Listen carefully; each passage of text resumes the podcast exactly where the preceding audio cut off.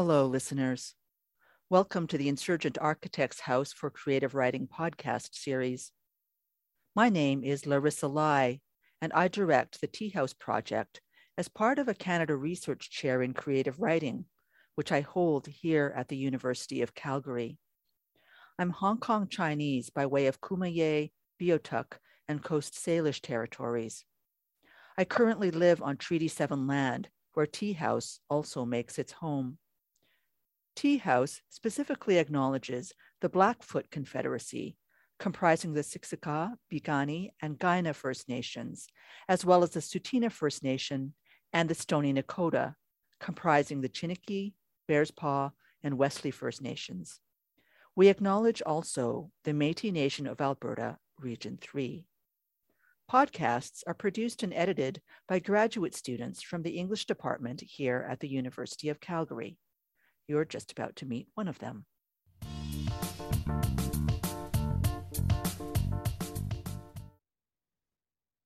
Hello and welcome to TIA House Talks, the Insurgent Architects House for Creative Writing podcast series. My name is Shuyin Yu, and I am a research assistant for the TIA House Project at the University of Calgary. This is the second episode in our reading anthology mini series, TIA House Reads, this series features the creative works generously provided by some of the authors the team has had the pleasure of interviewing. The readers in this episode are Yilin Wang, Isabella Wang, Lydia Kwa, Fred Wah, Wakefield Brewster, Warren Cariou, and Amy LeBlanc. We are incredibly excited to share these amazing works with you. For timestamps and biographies, check out the show notes on our website at www.tiahouse.ca or wherever you get your podcasts. Thank you so much for listening, and we hope you enjoy.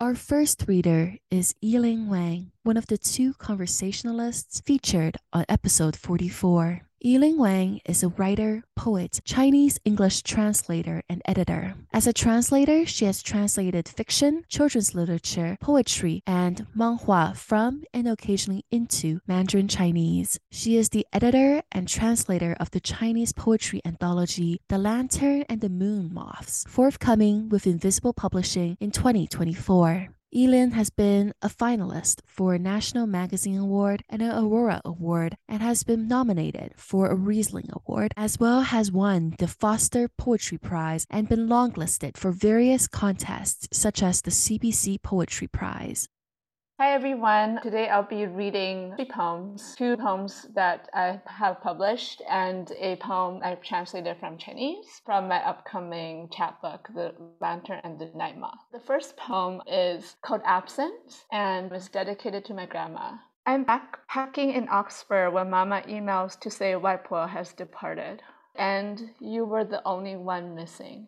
The summer I was six, I returned from America after two years away unable to write in Mandarin, not even my name. Waipo demanded I copy characters until I remastered every stroke of every forgotten word. When I last visited, she was penning a memoir, tattered notebooks she promised to share on her next visit. Waipo was a survivor who taught girls survival poetry. The night after her death, I muffled my sobs with a polka dot blanket, suffocating tears so they won't startle the lone stranger sleeping on the other side of my hostel dorm. Next day in Stratford upon Avon, past Shakespeare's resting place, I light a candle for Waipo in Holy Trinity Church. Although she wasn't a believer, flames can guide her when the dead return to visit the living. Seven days after her passing, her ghost never appears.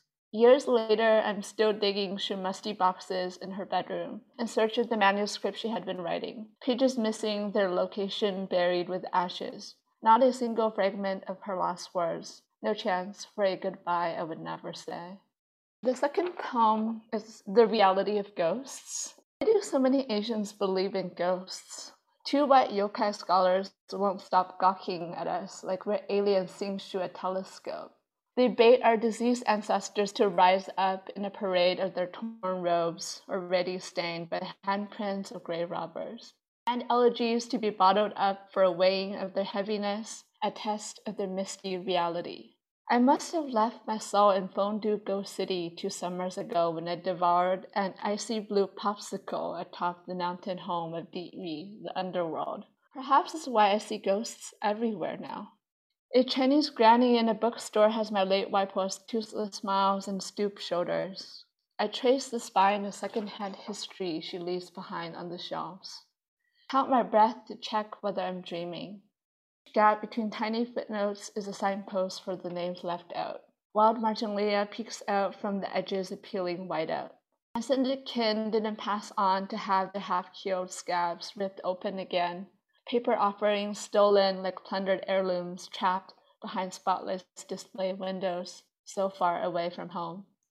It's much easier to summon spirits than to cast them away. Where evoked, they will return without fanfare and they will feast. A haunting of the unreal living, a haunting of the faithless. That last poem that I'm going to read is called Night Moth and is my translation of a poem by the modernist Chinese poet Dai Wangshu. Night Moth, pulling the halo of candlelight, night moth dance in wretched repetition. Those reincarnated spirits from Buddha's kingdom can't recall the insects already dead, the leaves yet to die. Moths are said to be napping kinfolk, soaring across deep mountains, soaring across cloudy trees to soothe us in our misfortunes. Pulled by the dead who miss us, pulled by memories returning from the hushed netherworld. But I see myself in the moth for their vast silken wings have overtaken my shadow, abandoned it in grave darkness. All for one conviction, not a fantasy. That day I transformed into a phoenix.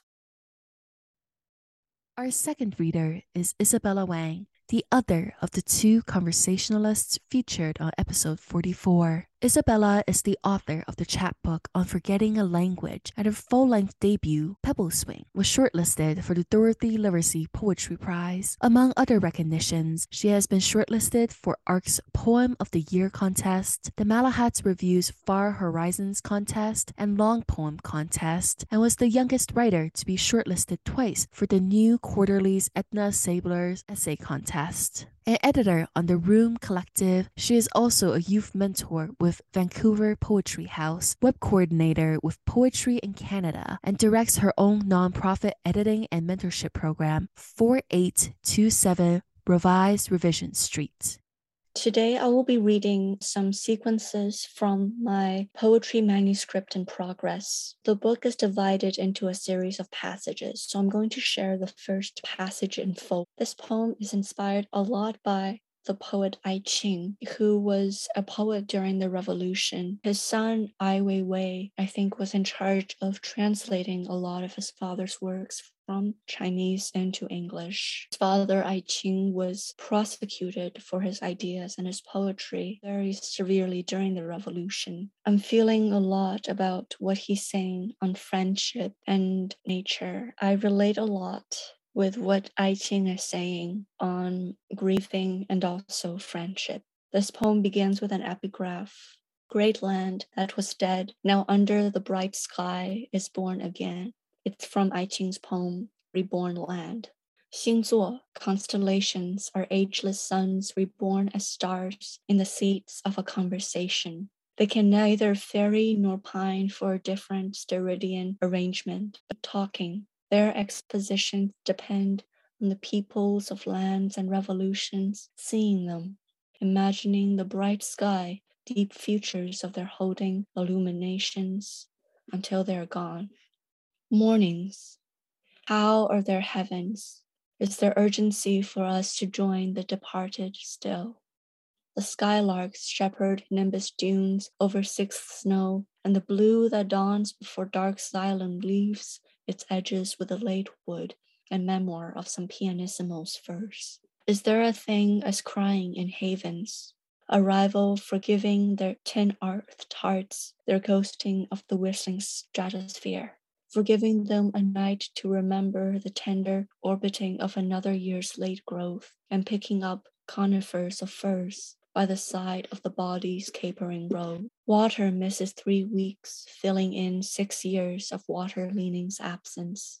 It took time for three movements in an old Chinese proverb to gather connected threads among barrels of leaves, stipule and veins laddering tight mycelial growth raking river constellations rove over the sweater of the man wheeling his chair. Li Yuran and Ai Qing met in the beyondery of firs like France, Island, a paper cliffs, miniature warrens, dividing cylinder folds out of two pages and the precipitations of this life. They met before meeting again in heaven because of snug medicine friendship fielding the incarcerated under revolutions, tuberculosis, and cornbread equals industrial train dust. Some can no longer divide themselves into halves to be the poet's split leaf propositions.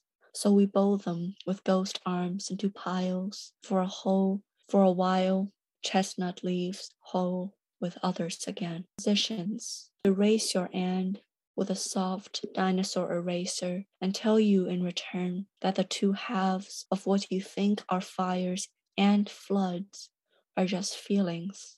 The weather expressing its newfound poems collaged, resport of light that remains unmade, flows out of the poets who fainted on stage in New York Buffalo. Climate scarves and piano keys drum against the pharynx of those with no language to lose, form more intense friendships. Love constellating, it makes sense that through extinction's pulse there are in species, atmospheric cyan, and rivers, all want to live these slower climbing weeks of perhaps their last couple months. Only the color blue would not go extinct because it was the last pigment we spent perfecting, and its seeable cellular duplications of grief has become Mia Adernay's novella. The last swordfish in water's nostalgia burns, evolving into a monster. Survives the rainbow stripes of gasoline riding the roof of her home and catching little fires like three fishermen and their dog planked to the bottom of the boat for 16 hours as one steered the northwest axis of the rudder and the others slept unsuspecting. Last poem from the second passage I'll read. It's for Lee, Phyllis, and Eto, who passed away the same week of November and really rocked a community of poets missing them. Have the poets gone? plays the sager than us elders who rocked generations of poets into their worlds, but always insisted that they do the following because we are ready, they say. This world, they've taught us that leading is remembering the ones who ask, are they still thinking about us? We at once gather them and hold them warm this November month. Tell them that night's echo thoughts of how much they're with us. Did we gather enough poems that tell them we still kind of need them? In this world, did we gather a light for them daily? Days when we are cold and not ready to see the places they found and are traveling to be present for. Our third reader is Lydia Kwa, featured on episode 45. Lydia Kwa has published two books of poetry, The Colors of Heroines and Sinuous, as well as four novels, This Place Called Absence, The Walking Boy, Pulse, and Oracle Bone. Her next novel, A Dream Once Waking, will be published by Buckrider Books in fall 2023. A third book of poetry, From Time to New, will be published by Gordon Hill Press in fall 2024. She won the Earl Birney Poetry Prize in 2018, and her novels have been nominated for several awards, including the Lambda Literary Award for Fiction. I'm going to read an excerpt from Oracle Bone. This is a scene close to the beginning of the novel. At the very beginning of the novel, our protagonist, Ling, is, I think, 14. She and her parents have been ambushed on a barge, and her father was killed by the bandit Shan Hu. And her mother raped and then she throws herself over the barge and is drowned. Then she's rescued later on in an auction in a small town called Wazhou by the nun Qilan. After a little bit of time in this Taoist temple called Tafa Temple, this is a scene where Ling is summoned by Qilan to her study. After the mid morning meal, Sister Li Zi, with her usual dour expression, led Ling through many corridors and across two inner courtyards until they reached a wing of the temple at the northeastern corner. They saw no one else as they walked down the corridors. Ling watched the nun's shapely body jostle ahead of her, her straw sandals slapping the stone tiles. Sister Lizi knocked on the door and Qilan's voice responded quickly, enter. Sister Lizi opened the door for Ling and left immediately. Qilan stood facing what looked like a tiny courtyard. She turned around slowly and asked, How did you sleep? Ling shook her head briskly. I, I didn't sleep well. So I've heard. Seems you have been having nightmares almost every night since you came here. Ling didn't answer but looked keenly at everything in the study. She then craned her neck to look past Qilan. She could see past the lattice doors. Outside the study was a small garden, and beyond that, the wall that demarcated the temple from the outside world. Other than the occasional human voice, Ling heard the braying of an unhappy donkey interrupt the plodding rhythms of horses' hooves and the frequent rattling sounds of cartwheels traveling the cobblestone street. Qilan motioned to Ling to follow her into the garden. They sat there side by side on stone stools. Qilan silently pointed out a caterpillar on the underside of a camellia bush and extended a finger out to it. Soon it crawled onto Qilan's finger. She looked at Ling. You're like this caterpillar, still early in the cycle of transformation. Ling stared at the creature. She didn't like that she was being compared to an ugly worm. She crossed her arms in front of her chest. Don't get it. The Tao Te Ching says, to become whole, let yourself be partial. To become straight, let yourself be crooked. The caterpillar crawled up Qilan's hand to her wrist and under her sleeve. Oh, wait, what if Ling's face softened? Qilan took Ling's hand. Reach for it underneath my sleeve. Palm up like this. Slide your hand up. Ling was nervous, but did as she was told. When she was almost at Qilan's elbow, she felt a tickling sensation against her fingers. Then the creature crept on into her palm. She withdrew her hand. It was a miniature orange butterfly with bright blue eyes on its lower wings. How, how could that? The butterfly disappeared into thin air. Where did it go? Look under the camellia leaf. Instead of the butterfly, Ling found the caterpillar, its pliable yellow body moving across the leafy surface. How did you do that? Ling leaned forward, hands holding onto the top of her thighs. I transformed the caterpillar into the butterfly would become, then I changed it back into its original form and moved it to the leaf. These are spells of transformation, crossing time and space and form. Ling was stunned. Never in her life had she ever encountered such magic. You see, the cycle of life is not necessarily straightforward and predictable. But but this is impossible? Ling nodded, then quickly shook her head. Do you reject what you've just seen? Or would you consider letting go of all those notions you've grown up with? Do you mean what I'd been taught? What Qilan was saying frightened her. This magic. Can you bring my parents back to life? That would require an enormous disruption of the patterns already laid down. But is it possible? Yes, but it would mean upsetting the very fabric of destiny, including yours and mine. Qilan's solemn, slightly ominous tone frightened her and kept her from asking more questions. It isn't my place to bring them back. They've crossed into another realm, Ling. Ling felt her throat constrict and tears begin to well in her eyes. Am I meant to stay here?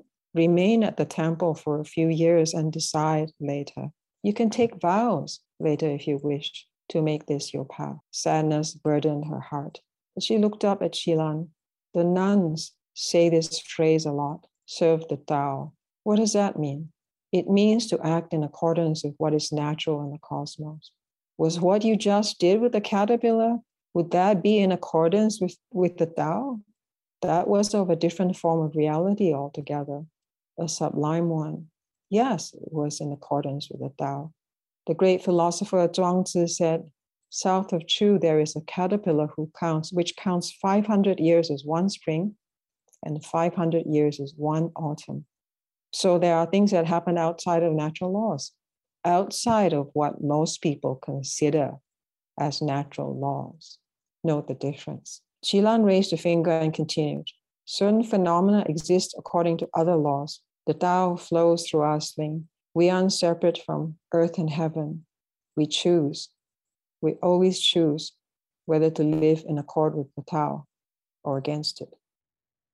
Our fourth reader is Fred Wah, featured on episode 47. Fred Wah was Canada's Parliamentary Poet Laureate from 2011 to 2013 and made an Officer of the Order of Canada in 2013. His award winning poetry, fiction, and nonfiction include Sentenced to Light. His collaborations with visual artists is Adore, a series of poems about hybridity and Scree, the collected earlier poems 1962 to 1991, was published in 2015. His latest writing involved the Columbia River, as does his collaboration with Rita Wong, Beholden, a poem as long as the river, published by Talonbooks in the fall of 2018. Hi Muck Amok, Playing Chinese, an interactive poem, is available online, and an adaptation of his biofiction, Diamond Grill, called Adore to be Kicked, was released as a radio play for Kootenay Co-op Radio in 2011. In 2021, Music at the Heart of Thinking Improvisations was published by Talonbooks in the fall of 2020.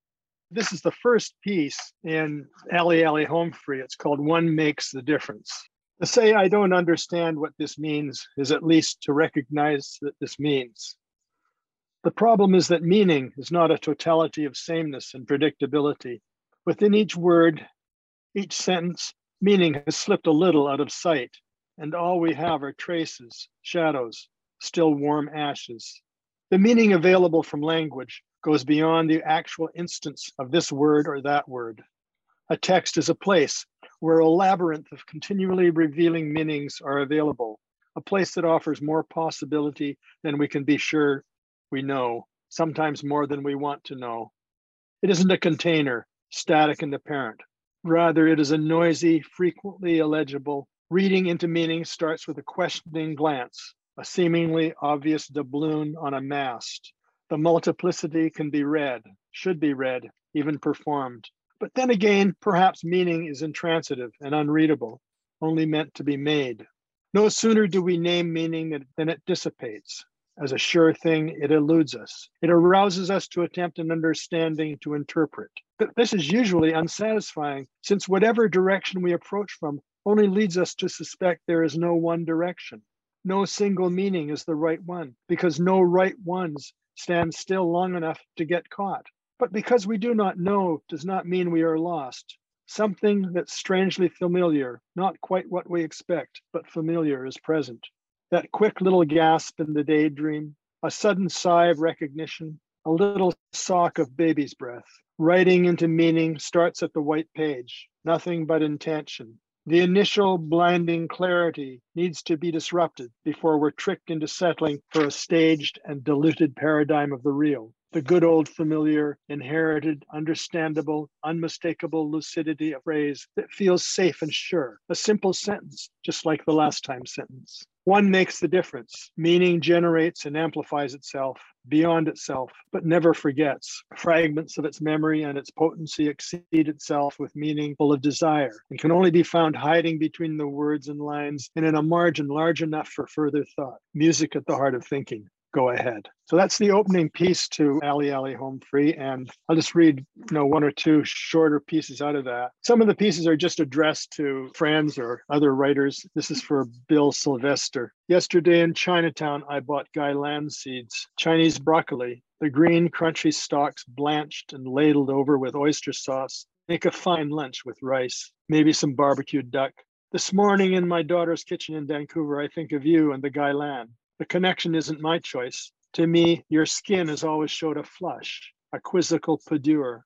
Will thought forever credit nonsense in the act measure, exact measure of our hunger?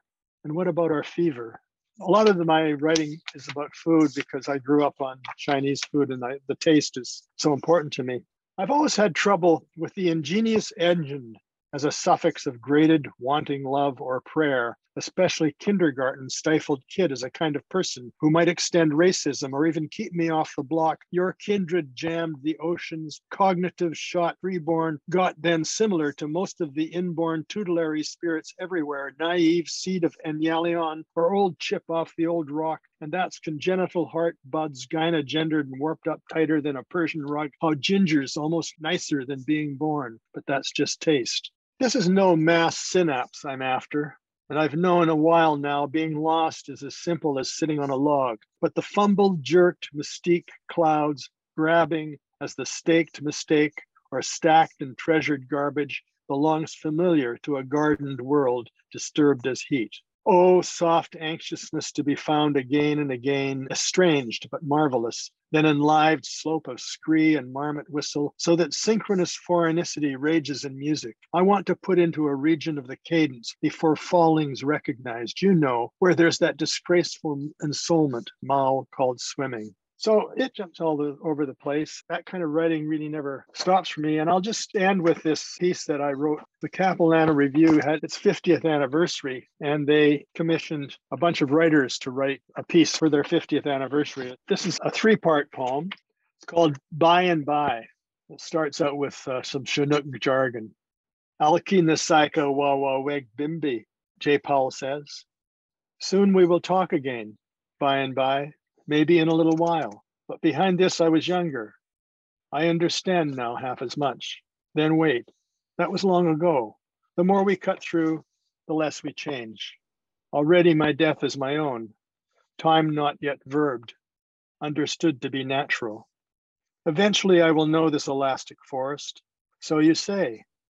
Some long time ago, even next week, I will understand the numbers and the location and I'll go there in the story alongside the river. By and by, if it's indicative, maybe we will go in my boat. Before noon, I was younger. Now I feel strong, just another older brother. Spelling has never had anything to do with it. Or has it? There are rules which may not be easy to comprehend. Also, keep it simple. Row, row. If it's a canoe, remember all that talk about northern waters. Glass, that time was glass paddle your own North Atlantic turbine. There was dirt, there was earth. Deep time lurks. Ocean then was further, just a post office surrounded by interior Lake Salish. I thought of it as leaning. The theory of rain bends my bardo is post-mortem, postmodern. Another bad trip, almost a festival, a regular chakamika, coming to you or at you. Good to be home again, ain't it? But in the by time, coming round. Two, twilight at the edge of town, Mark Sue says. By and by, we need to search for an interruption. We need to flip to two light between the river and the power line. The chain of recognition is released. Time flies and stays still at the same time, back and forth, below the snow line, above the tree line. These are the lines between the poles, blind matter in the sky, landscape at the mouth, the lines that become faces above the water, if you can remember them, a quantum entanglement.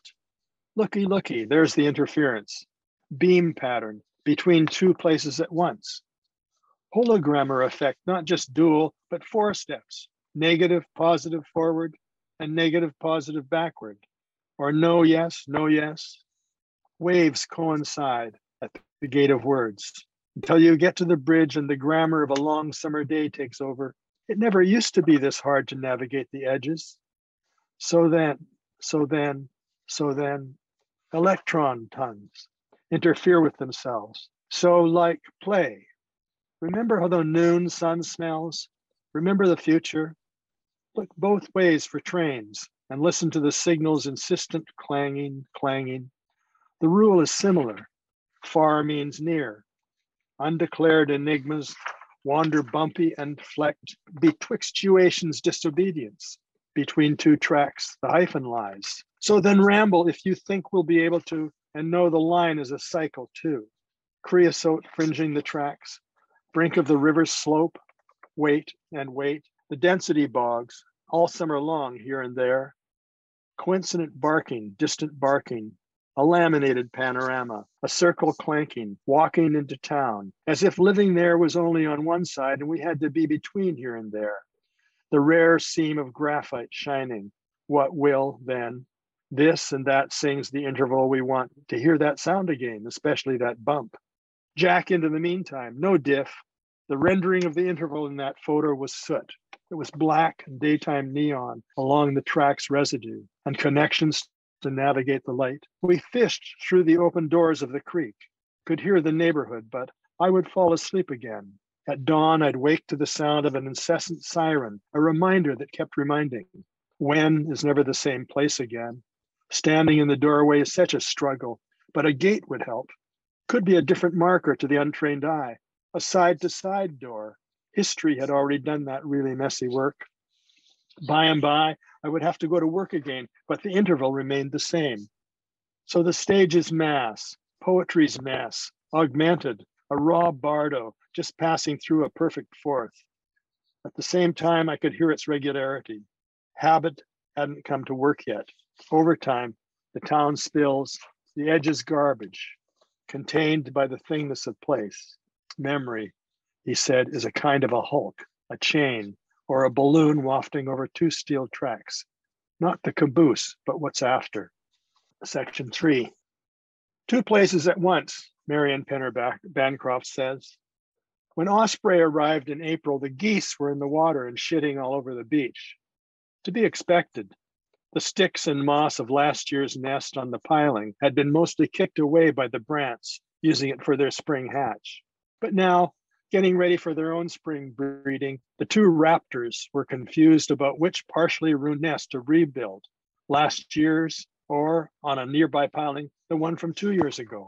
The notion of an unformed time through which habit can be read backwards relies on the transfiguring capacity of the mind. Something equal also poses the question what's next? Osprey cannot but double up and bring new sticks and moss to both old nests. But there is a timing problem that then gets codified by intention. Two nests at once, an impossible stratagem for birthing and raising a couple of chicks before it's time to leave in September. Biding the time between the pilings of design and our recurring hills of sleep, all of us along the lakeshore, the birds and fish, the backhoes, the ferry and the ambulance, keep in mind the puncta of power lines and telephone poles, the horizon and the moon, this little while is experienced as location and memory, a gift, not a clock. Caught between two nests, Osprey is betwixt and in the by and by, not oblivious to the wind talking, tugging, gathering, and releasing. In this between place, we can all witness the accumulation of presence, the braiding of seeds. The hours are not equal, the horses, the barn, etc., nor the nests. The two delays the one, the once circle over the lake, float slowly round and round, hover, turning, turning, by and by, by and by, by and by.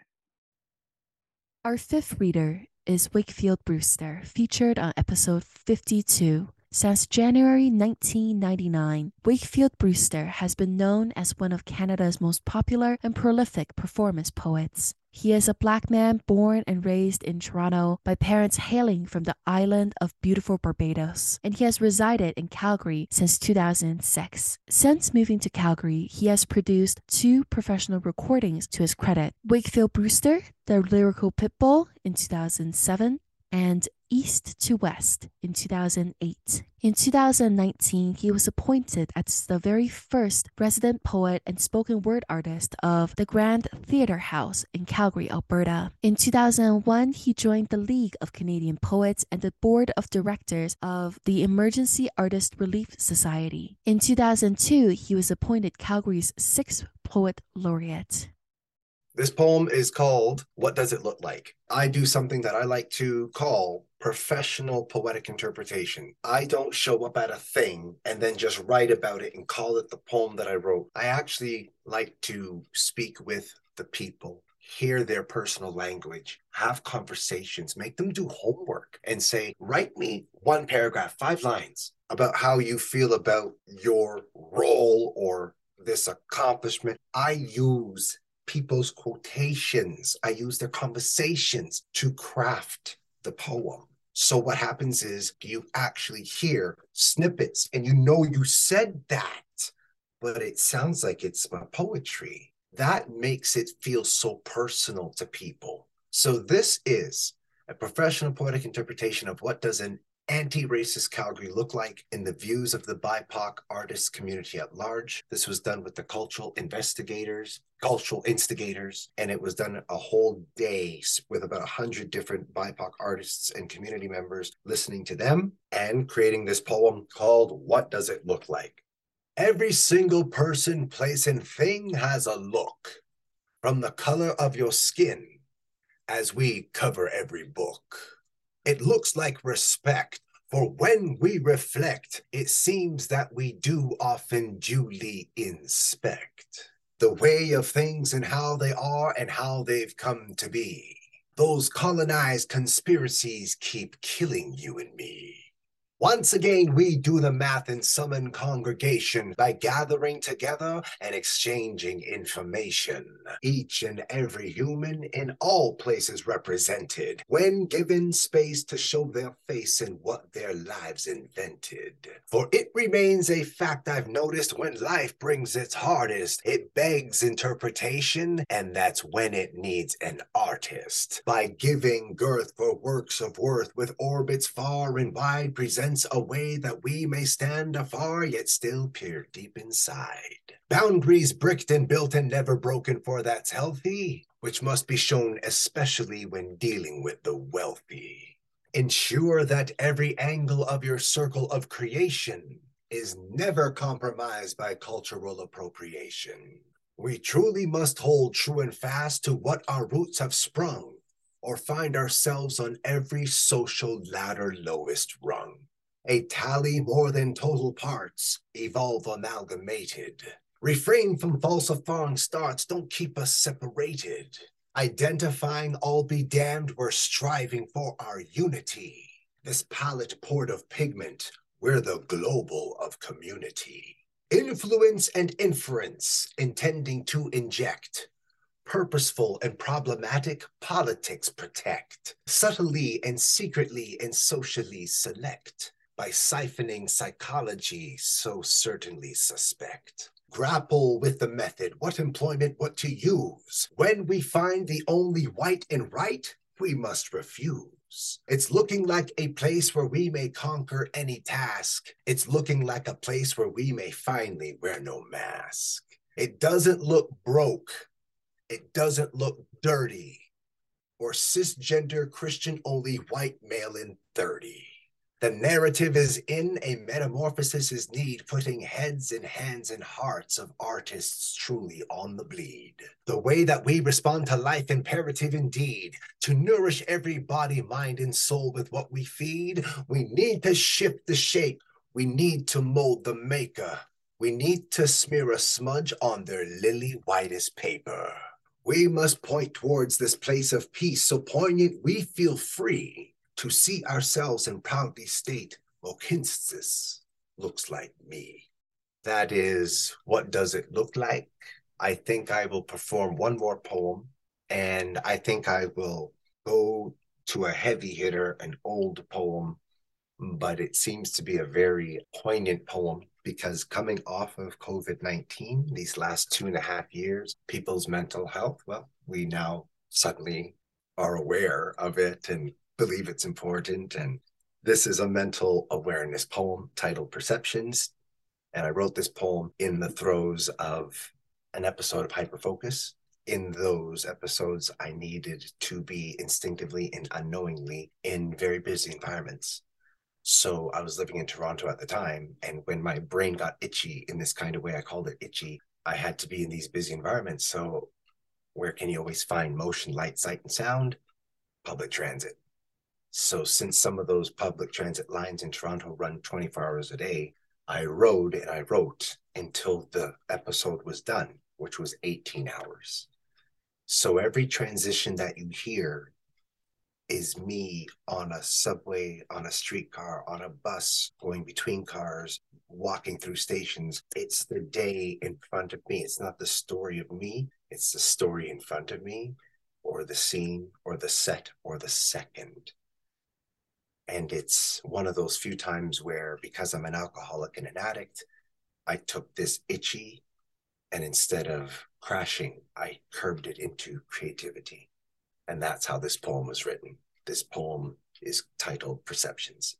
I'm piecing it together and it resembles a cultural mosaic with the minorities nominating and the majority dominating. Clickety clack go the tracks cutting on black backs for not serving enough flapjacks. Verbal flax will only cause lacks. Funds get shunned in stacks. Then they up and raise the tax. Now you can't buy no wax, you gon' have to sell your sacks. Teardrops dropping dollars and cents. We be sitting in the middle of the fence with pockets only full of pence. Hence, we must make a reconnaissance with our common sense and get all pence if, like, I can see the bigger picture. Here comes the scripture of the lyrical lipster, slipture, tripture, then a jujitsu flipture, technology blipture, technology blipture, society glitcher, like life was tried, tested, and tenuously true. Switch, switch, switching. The mama's in the kitchen, like my brother said she'd be pitching a connection by the situation that needed stitching. But forever, however, she never did lift the lever on the encryption. So eclectic and enigmatic, though the bowl of her soul was natural emphatic. She went purely automatic, and all we got from Mama was static, static, lopping off limbs to secure bladed winds. I hear the false and the falsities of a humdrum. I once did stun, and then I stunk. The sweater of my creativity shrunk. I am not who's quick but dead, like a cup of liquid lead. Go Mercury, a strong goblet of silver in my throat made a sliver. So bring me to the giver, and I'll teach him how to share. I'll rip out all his hair and let it float to the earth like celestial webs. So now the tide ebbs, and somewhere in the middle, I think I'm swollen. I don't feel whole, but I think I have a hole in my, my, my, my third inner eye. My now that the body is incomplete, a spiritual cyclops. May a blinded soul run rampant through your rivers of repose and your pastures of peace. Goliath will plague pillars like Samson smashing. Moses and God went tablet rehashing. Two sins in Joshua reaps the wind, so I'm with Joshi. He's gonna crumble the walls of Jericho, coming through with ill horn cornucopia of ill flow melodies still blow Hellenese, bad stone masons, poor architects. Only you will be disappointed at the edifice erected, at the whip poor workmanship that couldn't be detected. I can feel the changes coming on, not like menopause, but men must pause and consider applying some feminine laws as society falls and claws at its throat emergency tracheostomy for the masses. And still we find ways to smoke ourselves to death, choke ourselves of breath till there's almost nothing left, just like grains of crystal meth, fragile and fragmented, agile and demented, pseudo stratified, separated and cemented, like plasma and hemoglobin, a dim watt light that could still put a strobe in anachronistic fashion, anarchistic passion. I am a thief and the liar. ah, steal truth and run upon rooftops so tin. Inside my head resides a din with a clip and a clap and a pace that won't stop. I ain't being pursued. Demons are upon me like flies on eyes. The UN cries, but blatantly denies its contradictory position when cash gets stashed in the name of a mission. Impossible that every human belly on the swelly be full cause cats, they be starving like Marvin. They're dying in the heat of a city summer swelter. They're sticking to the floors of a frozen bus shelter. Live people by day, but by night, who knows? The homeless death toll, it lives and breathes and crows, and the body like cancer, and the mind like neuromancer, pummeling psyches, pounding cerebellums, looking for the button to initiate reset restart, pulling personified pixels apart. My heart, my heart, my goddamn heart. I am frozen, stuck in the winternet. I have been molested by the mechanical hands of a robotic Jack Frost. I didn't have no backup, so my files got lost. Shuffled through random access. This defragmenter, file, edit, view, insert, format, tools, table, window, help. Our sixth reader is Warren Cariou, featured on episode 56. Warren Cariou was born in Meadow Lake, Saskatchewan, into a family of Metis and European heritage. Though he has lived away from Meadow Lake for many years, his art and academic work maintains a focus on the cultural and environmental questions that have preoccupied the people of his homeland. His books, films, photography, and scholarly research explore themes of community, environment, orality, and belonging in the Canadian West, with particular focus on the relationship between Indigenous stories and the land. Warren Cariou is a professor in the Department of English, Theatre, Film, and Media at the University of Manitoba. I'm going to read some poems that are pretty new and that are reflecting on the tar sands and its larger implications, but also very much on my own relationship with the bitumen that I use in my petrography. Two pieces that are companion pieces. The first one is called Tar Benediction. Praise fossils, may they rest in place forever. Praise pedestrians. Praise lavender and its kin, the bees. Praise the tar, it clings with love to my hands. Praise water protectors, Praise the living drum inside our chests. Praise medicine gatherers. Praise the Athabasca, may it flow as long as grass grows. Praise the seeps where the tar offers itself. Praise the poor. Praise the outliers, the off grid, the eccentrics. Praise the sweetgrass that grows above pipelines. Praise glaciers. Praise the polluted, the tainted, the mutated. Praise the stones who mimic us. Praise bodies on the line. Praise the elders. Praise each breath. Praise always to the sun. Praise the fireflies, the mayflies, the stoneflies. Praise the young. Praise the lens and its river of light. Praise our tongues. Praise the thin slip of air we indwell. Praise zooplankton. Praise those who listen to rocks. Praise all my relations. Praise the extinct. Praise the worriers, the carers, the fighters. Praise all we endanger. Praise mirrors. So that first one was called Tar Benediction, and this second one, the companion piece, is called Tar Curse. Lost ceremonies, trapline barricades, endocrine futurity, Jetstream wandering, carcinoma bloom, mercury muskrats, acid rain, bile duct anomaly, empty money, spongy pickerel, words gone missing, fire weather, untouchable blueberries, overburden, full bellied hunger, cellular legacies, entangled mallards, empty bloom, full bellied mercury, entangled futurity, trapline carcinoma, wandering legacies, word barricades, endocrine burden, lost mallards, cellular ceremonies, acid blueberries, jet stream hunger, pickerel anomaly, fire money, spongy bile duct, over weather, untouchable rain, muskrats gone missing entangled words, cellular fire, carcinoma ceremonies, acid bloom, untouchable money, muskrat hunger, lost futurity, trapline burden, full bellied anomaly, pickerel gone missing, barricade weather, spongy blueberries, over legacies, bile duct jet stream, Mercury wandering, empty mallards, endocrine rain. So as we yeah we were talking about the the doubleness of the tar, and those two pieces reflect that. Just going to read another excerpt from a longer poem that is called uh, Dilbit Kalamazoo.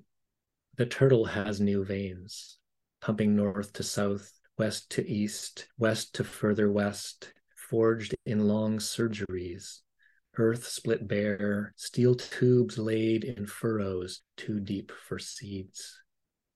Then the burial, sutured by backhoe and packer, soil mounded up to allow for settling. As the grasses grow back, the humans forget. Still, the dark fluids course there, mile after mile, under meadows and fields, backyards, parking lots, forests, lakes, beneath the streams, her older arteries. If you place your palm on the still ground, maybe you can feel it, the throb of something out of place, moving to yet another place. Cyborg pulse, out of time with the rest. If the tar wants anything, it's to stay stuck, tied up in roots, bound to soil and sand, clinging to dust motes, insect corpses, leaves, microbeads of water, and yes, even to itself, tightest hug of earthy self love. But now it moves without wanting to. Plied with diluents, its grip slackens. It becomes a thing that flows forced by impellers, pump stations, pressure valves, through tunnels smooth as shotgun barrels, it slides at the pace of a slow walk. Today, an old man walks along with it, accompanying its eastward journey, following the scent of sweetgrass that grows there in the right of way, where the earth was pressed back together it began to grow soon after the machinery left, and for years the old man has come here, early August mornings, tobacco twist in his pocket, to harvest medicine. Our final reader is Amy LeBlanc, who was featured on episode 40. Amy LeBlanc is a PhD student in English and creative writing at the University of Calgary. Amy's debut poetry collection, I Know Something You Don't Know, was longlisted for the 2021 Relit Award and selected as a finalist for the Stephan G. Stephansson Award for Poetry. Her novella, Unlocking, was a finalist for the Trade Fiction Book of the Year through the Book Publishers Association of Alberta. Amy's most recent book, Homebodies, is a collection of interconnected Gothic short stories. Her next poetry collection, I Used to Live Here, is forthcoming with Gordon Hill Press in 2025. Amy's work has appeared or is forthcoming in The Fiddlehead, Room, Arc, Canadian Literature, and the Literary Review of Canada, among others. Amy is a recipient of the 2020 Lieutenant Governor of Alberta Emerging Artist Award and a Canadian Graduate Scholarship Doctoral Award for her research into fictional representations of chronic illness in Gothic spaces. Amy is a 2022 Killam Laureate and a recipient of the Queen's Platinum Jubilee Medal. I'm going to be reading the prologue and the first chapter of Unlocking. Three can keep a secret if two of them are dead. Who was it that said that? I suppose it doesn't matter since the one who said it is most likely the first to go. Here's what I've always said a goldfish will eventually grow to fit the size of its bowl, and the same is true of secrets. In a confined space, a secret will expand to be as large as the space itself. When the boundaries of the space change, so do the dimensions of the secret. It's basic. When a secret is patiently fed, it begins to grow. An impatient gardener will water too much, fertilize at the wrong time, and pluck their turnips from the soil when they could have grown, with a little patience, twice as bulbous. In Snowton, Alberta, a secret that began as small as a seed was fed until it flourished like a crocus in spring. That isn't to say there was a shortage of secrets before the latest one. Alexander Davies' parents locked him in a tool shed when he wet the bed as a child, once, while they were planning a bingo fundraiser for repairs to the town library, Alexander was in the shed for 46 hours. Mr. Davy was practicing how he might call bingo numbers 17, Dancing Queen, 61, Baker's Bun, 85, Staying Alive, while Alexander pulled his last lint covered piece of gum from his pants pocket to moisten his mouth. I was with Mr. Davy, Alexander's father, when he passed away years after the incident in the shed He told me that he had only ever wanted to make the boy strong, but I never understood what he meant by that. A clematis cannot grow without a trellis to lean on for support. Mr. Davy himself had been bullied as a child, and he wanted something different for Alexander, who was not present when his father died. He was dealing cards at a casino in Vancouver at the time. Here's another secret. As teenagers, Ben Higgins, Mark Dahl, and Edward Till spray painted Indigo Vince as a slut on the outside wall of the bowling alley, where Indigo used to work to support her mother's drug habit. I only found out because Indigo came to my house for a handful of the polypore pieces I nurtured in my backyard. Generally speaking, most polypores are harmless, but she wanted polypores of the genus Hapalopilus, a species that can cause kidney failure, which leads to fluid retention, confusion, weakness, coma, etc., etc. Indigo thought she might slip some into their soft drinks the next time they came to the bowling alley. I gave it to her, but as far as I know, she never went through with it. A part of me wishes she had. It would have made for a more interesting year. Even now, Wanda Albin talks in her sleep and tells her husband that she wants a divorce, but then wakes up with no recollection of having said anything of the sort. Her husband came to me and asked if any of my plants could help her sleep more soundly. It seems that being dumped night after night was beginning to take its toll. I gave him some valerian root to boil with chamomile and suggested he add a tablespoon of honey for sweetness. He never returned for more, so I assume the mixture worked. If it didn't, he may have finally learned how to cope with rejection. Angela Cullen stole $3,000 from the Fund for Flood Relief in 2013. The town council had stapled a milk jug to the telephone pole outside the library to collect donations. Angela was in charge of emptying the jug each night and tallying the donations, but she only wrote down half of the actual amount. The rest went into empty peanut butter jars in her basement. I can't find any reason for that theft other than blatant greed, and I certainly don't blame her for that. I keep all of these secrets like seedlings in my hands. The leaves on my poplar tree have begun turning inside out, and a creeping bellflower has spread itself into the sidewalk cracks in front of my house. The rabbits munch on the blooms and leaves. Regardless, the flower persists and grows. If you try to pluck a creeping bellflower from the earth, you will discover that its roots travel under lawns and fences and even beneath concrete like a nervous system. Invasive and stubborn, these plants thrive in all conditions. I am alone most of the time, and I speak to my plants to help them grow. Whoever said that classical music helps plants germinate and ripen has never spoken to me. My vines wither if I play Mozart, but twist and grasp and climb when I speak to them. I tell them secrets, which they absorb like nutrients from the soil. The earth of this town is ripe with whispers and furtive conversations. The key to understanding is to soak everything in like a bearded iris and to try not to let the secrets turn to rot. I've been skirting around the periphery of Louise Till's secret for some time. I've seen her taking notes as secretary in town council meetings, I see how she separates herself from what she writes. But you don't take on a role like that unless you're at least a little curious about the lives of others. By watching Lou, I have learned that the part of a key that enters a lock is called the blade. What we hold as we slide a key into a lock is the bow. The shoulder is what keeps the key from getting swallowed in the jaws of a lock. The deepest part of a key's cut is called the valley.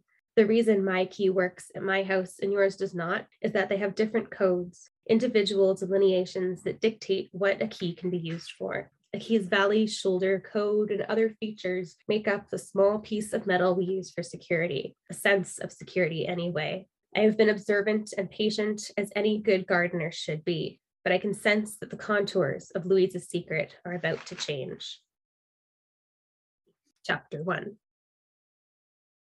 Lou brushed snow from the sides of sloping headstones and jangled the keys on her chain. She knew that the earth was always shifting, tectonic plates were moving, earthquakes, hurricanes, floods, and volcanoes erupted and shook and submerged. On a level that Lou could witness, the cemetery had gradually begun to slope toward the east. The ground had only begun to shift visibly in recent years, but the headstones had an unmistakable tilt to the left, which meant they had been nudging athwart for some time, and most had begun to bump sides with their neighbors. As she looked at her parents' headstones, their carved edges barely touching, she thought that perhaps this is how tectonics persist one infinitesimally small shift in the earth, and everything tilts out of balance. She took two minutes and counted the keys in her hands 42. She counted them again 42. Which meant that she had 166 locked safely away in the store. In her whole collection, she had 12 patterned keys, 99 identical Weiser keys, Schlage keys of various vintages, three latch keys, and a number of generic keys that looked almost identical. To the untrained eye, the minute variances between keys are indistinguishable, but Lou was aware of the unique tactility of each and its corresponding house in town. She had been collecting others' keys for the past year and had surprised herself with her seamless ability to lie and deceive in order to attain them. She'd imagined fibsters and spinners of yarns as men with ascots and spats, or women in fake fur coats with cigarette holders in their gloved hands. She never questioned that her perception of liars seemed to be rooted in 1920s imagery, and she never imagined she, of all people, would keep a secret of this magnitude and lie about it so adroitly. After her father's death, she'd inherited his hardware store. When she worked there as a girl, her father used to smooth down her hair to place padded earmuffs on her head before he turned on the key cutter. He guided her hands through the cuts and notches as if metal were no more difficult to cut than butter. Her mother compared the sound of the key cutter to a cat being castrated, but Lou never disliked the sound. She associated it with the controlled pressure of her fingertips against the wing nuts and thumb turns and the smell of her father's cologne. Her favorite part came after the key was cut, and she could hold its edges against the deburring wheel to smooth any roughness away. This was when she felt most involved in the process. She didn't have a machine making cuts for her. She could hold the key against the wheel and feel its harshness filed away bit by bit. If she went too far, she'd need to cut the key again. She found it was a balance of firmness and caution.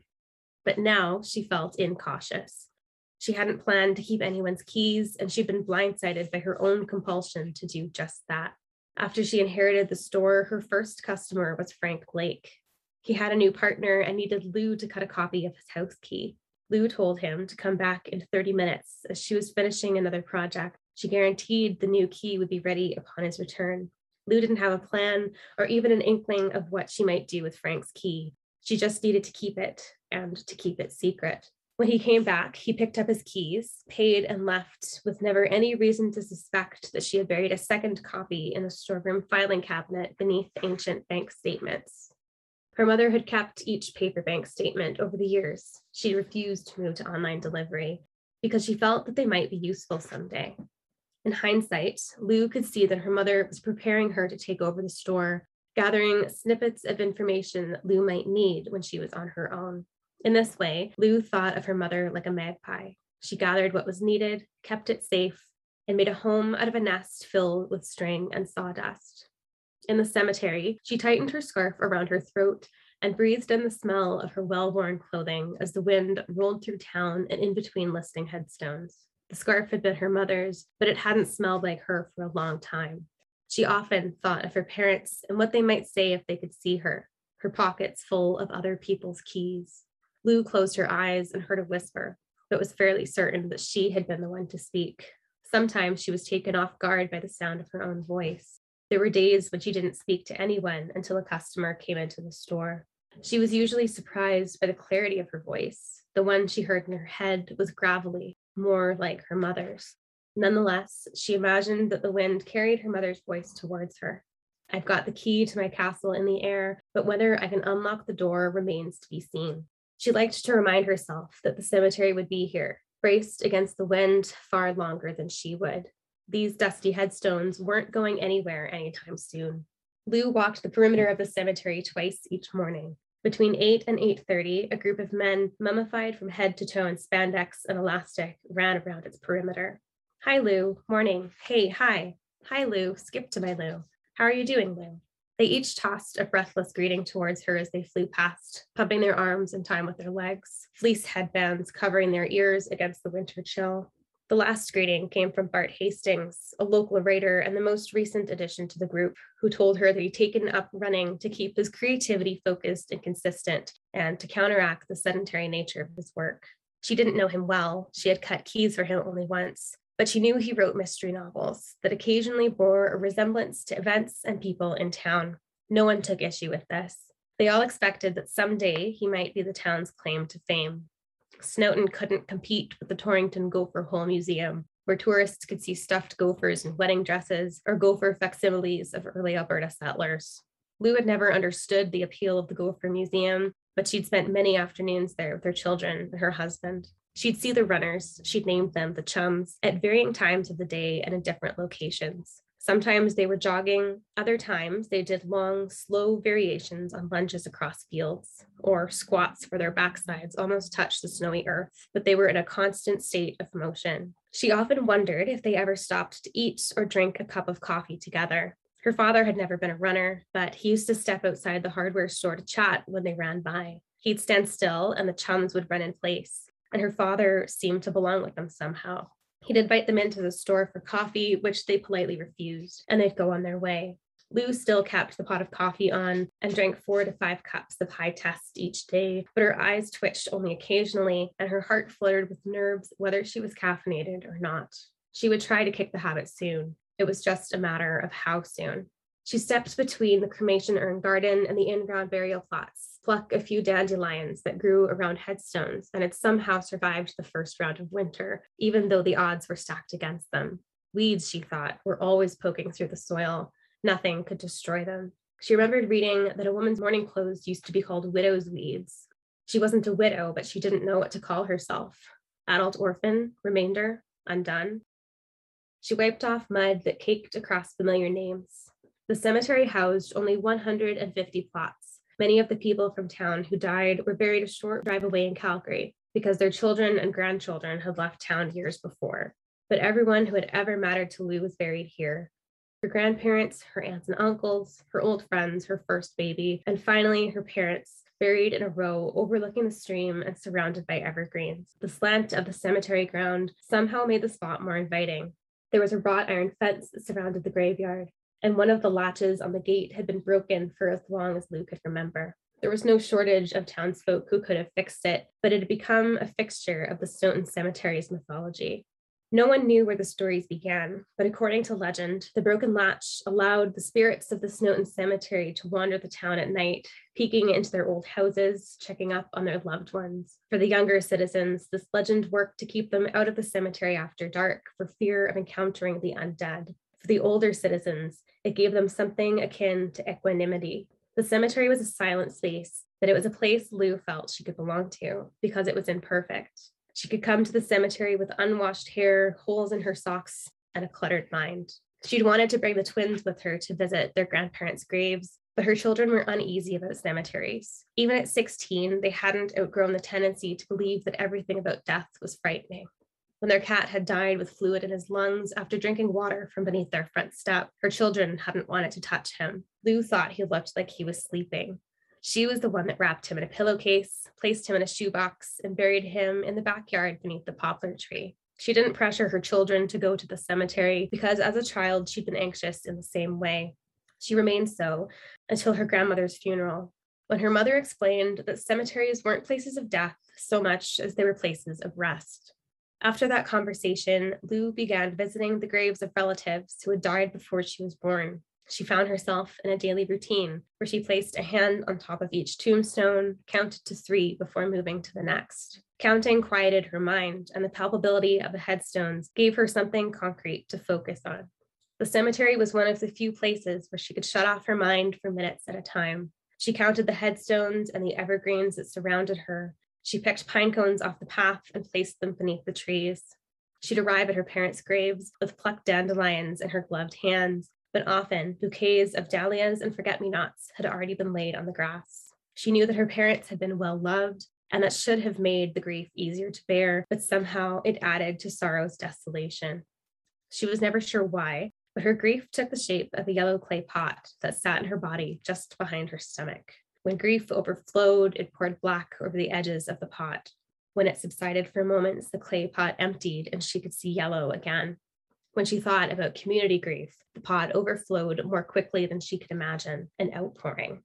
On this particular morning, she sat down between the headstones and felt the pressure of the stones touch her shoulder blades on both sides. Lou ran her right thumb and middle finger around the space where her wedding ring used to be.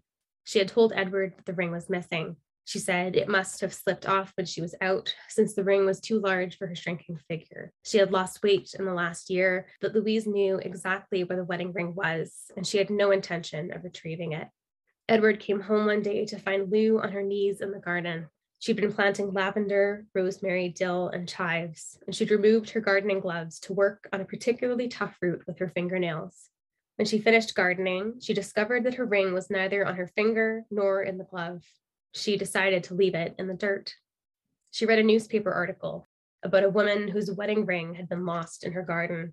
She found the ring 13 years later when she harvested her new crop of vegetables and found the ring in the center of a misshapen carrot. The carrot had grown out from the ring so that it looked like a cinched waist. This woman had left her husband years before the ring was found. Seated in the grass, Lou brushed cat hair from the edges of her sleeves and began to speak. Hi, Mom. Hi, Dad. She always paused to give time for a response. No, I'm doing well. Really, I am. The kids are healthy. Edward is healthy. Molly's decided that she wants to be an engineer, so we're researching universities for her. Stuart still isn't sure what he wants to do, but he'll get there eventually. Lou brushed her hair away from her eyes. The store is fine, Dad. Remember the router you wanted that was on back order? It finally arrived, so I can finish the edging on that hobby horse. Yes, I will, promise. She traced the edge of his headstone. All right, I'll see you both tomorrow. Lou stood up too fast and was struck with sudden lightheadedness. She'd never run out of words to say so quickly, and she hadn't even said what she'd intended to. She knew they couldn't hear her, but she needed to get certain words out of her head and into the air, and she'd failed to say them. Everyone else knew that she and Edward were separating, but her parents hadn't been told. It reminded her of folklore she'd heard about telling the bees. It was a custom that bees should be informed of important events like births, deaths, general comings and goings, funerals, weddings. If the bees weren't told, they would leave the hive and the honey would dry up. The bees were worthy of respect, and that respect came in the form of stories. Her parents weren't going anywhere, she knew that, but they still deserved to be told about important events, especially related to their own daughter.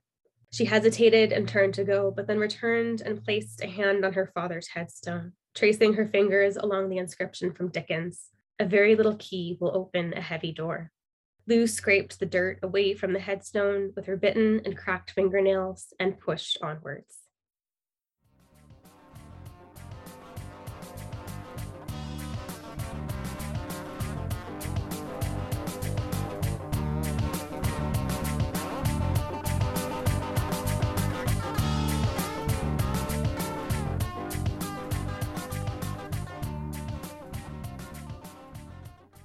We hope you enjoyed this episode of TIA House Reads.